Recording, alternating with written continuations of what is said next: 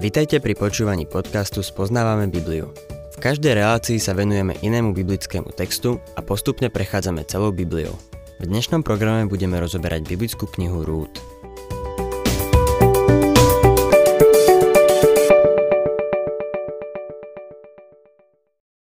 Milí poslucháči, keď sa Noémi a jej nevesta Rút vrátili z Moábska do Betlehema, prišli s prázdnymi rukami – nemali dokonca ani čo jesť.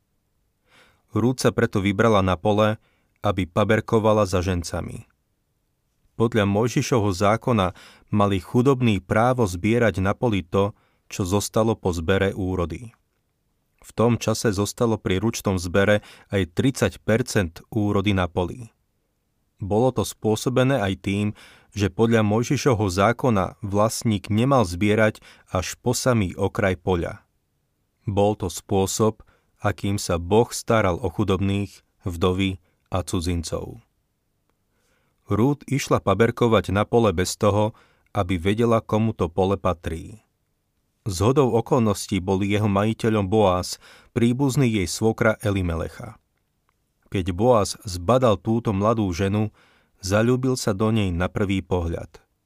Povedal jej, aby nešla na iné pole, ale zostala na jeho takisto prikázal svojim sluhom, aby sa jej nedotkli.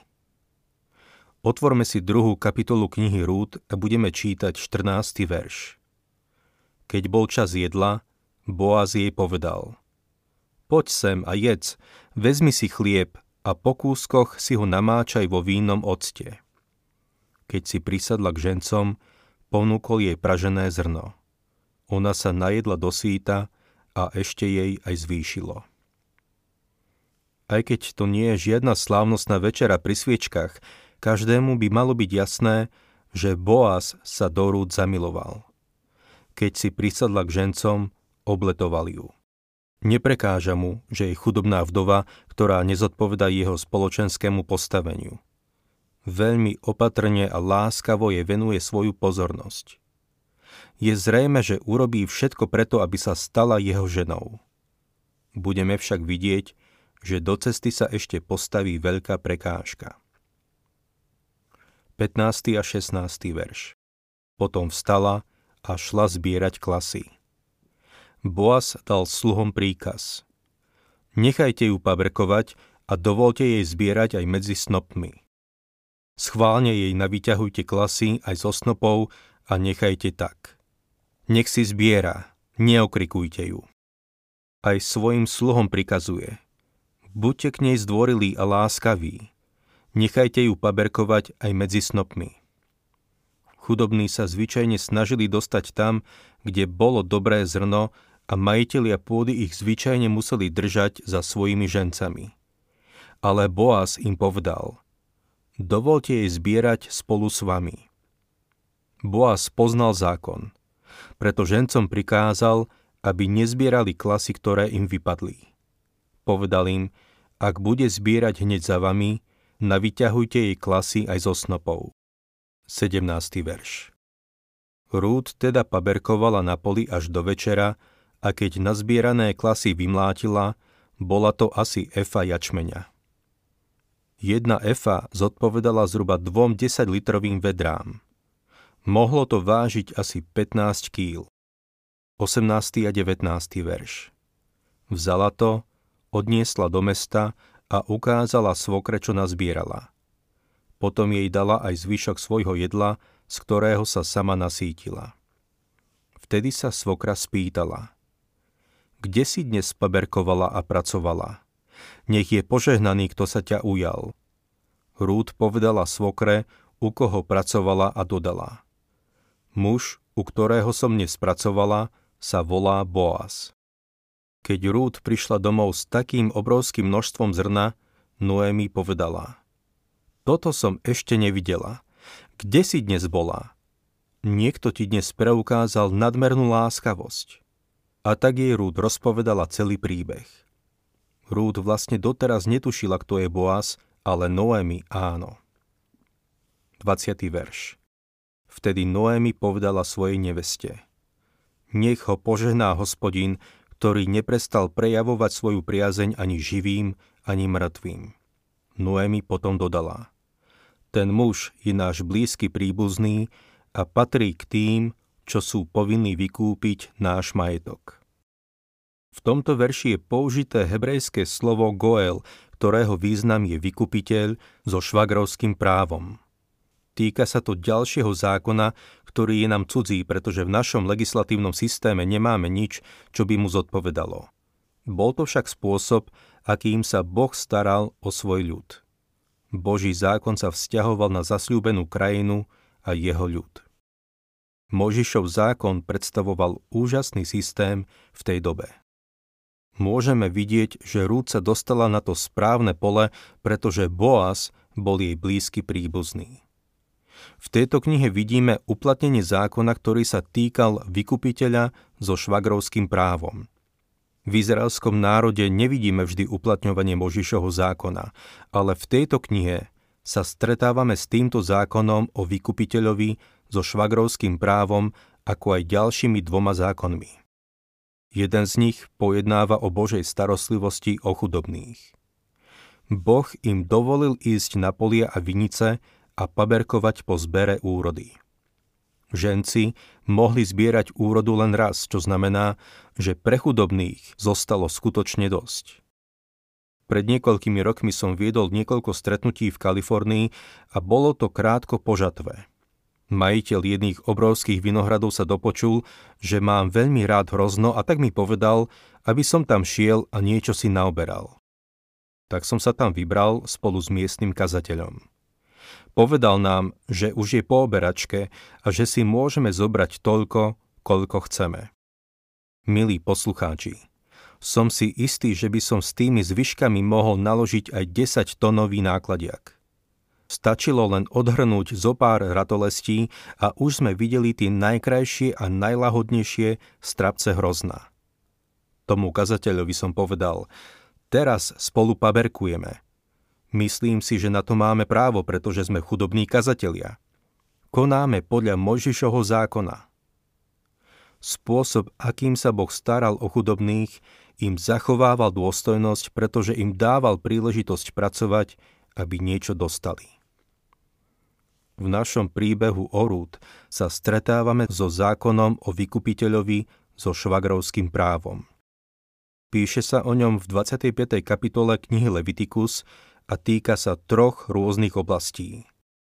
Vo vzťahu k Ukrajine, vo vzťahu k jednotlivcom a vo vzťahu k vdovám.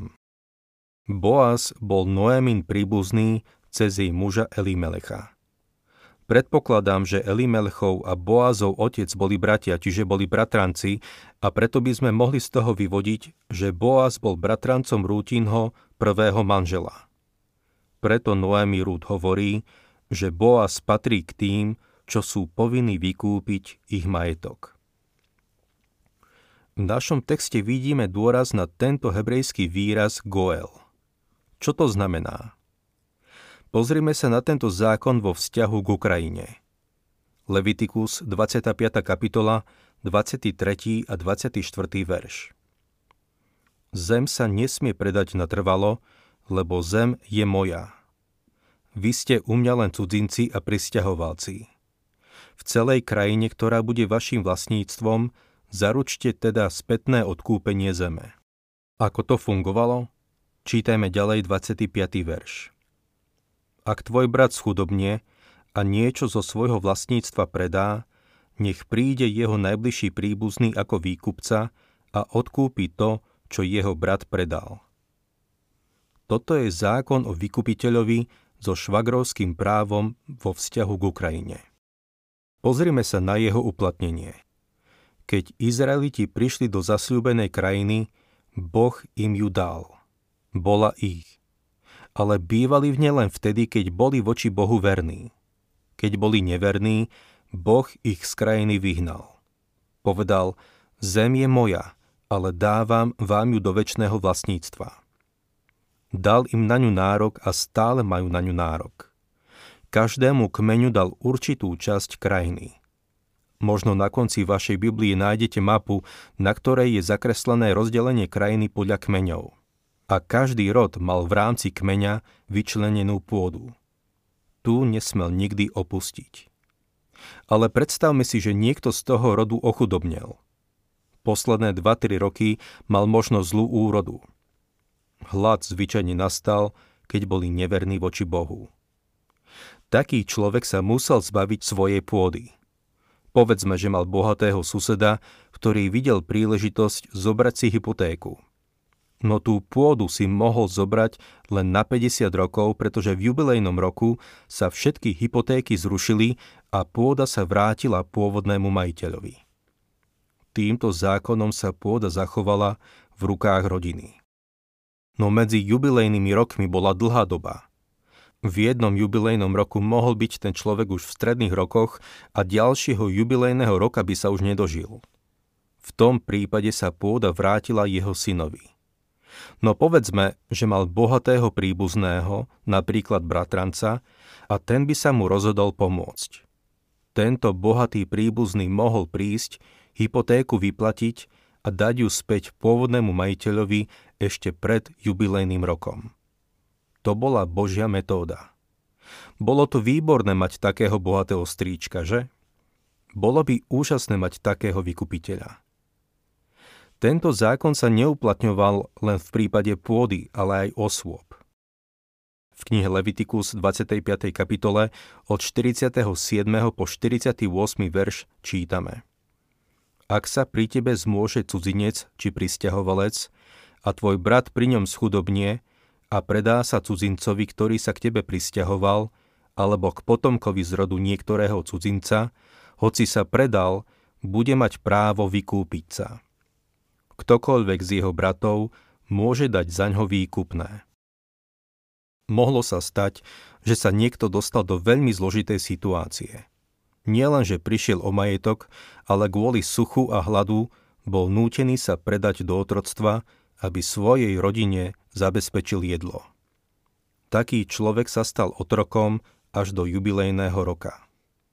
Ak do jubilejného roka ešte zostávalo 49 rokov, bolo to veru dlho. Mohlo sa stať, že celý zvyšok svojho života prežil ako otrok. Ale povedzme, že tento chudák by mal bohatého príbuzného, ktorý príde za majiteľom otroka a povie Pozri, nechcem, aby môj synovec bol otrokom. A na mieste ho vykúpil z otroctva. Vykúpil ho a teraz je slobodný. Vykupiteľ podľa švagrovského práva je obrazom pána Ježiša Krista. On je naším vykupiteľom. To je dôvod, prečo sa v Novej zmluve skôr používa výraz vykúpenie ako zmierenie. Zmierenie hriech zakrylo. To je všetko.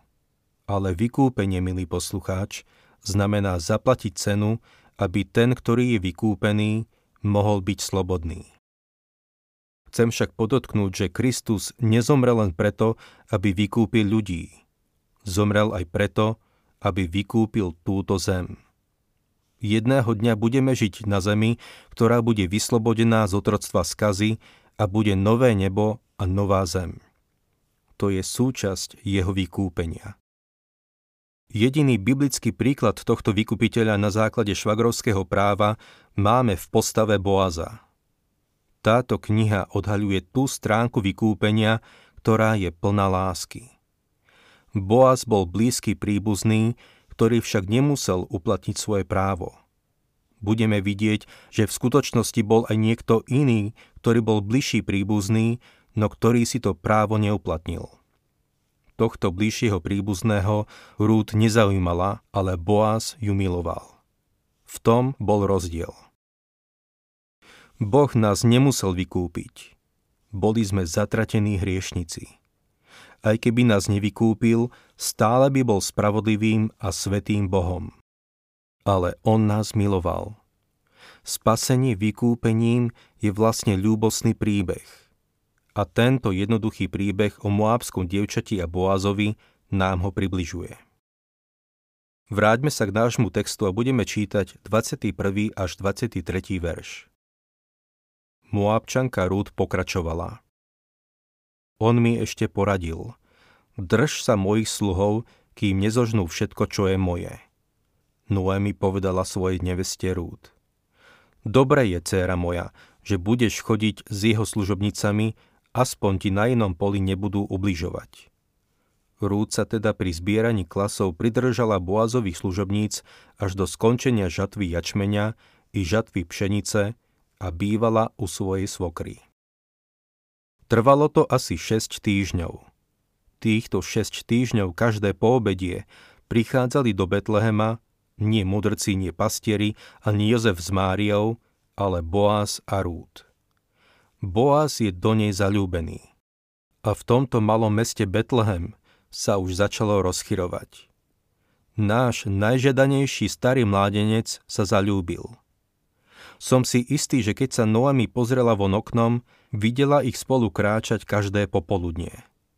Vie, že s tým treba niečo urobiť, pretože Rúd sa ocitla v jedinečnej situácii. Boaz sa do nej zalúbil a chce ju vykúpiť. Je úžasné mať spasiteľa, ktorý nás miluje, ktorý prišiel na túto zem, aby nás vykúpil. Ak sa vám páči program Spoznávame Bibliu, budeme radi, ak ho odporúčite svojim známym a dáte like, alebo nás začnete sledovať na facebookovej stránke Spoznávame Bibliu.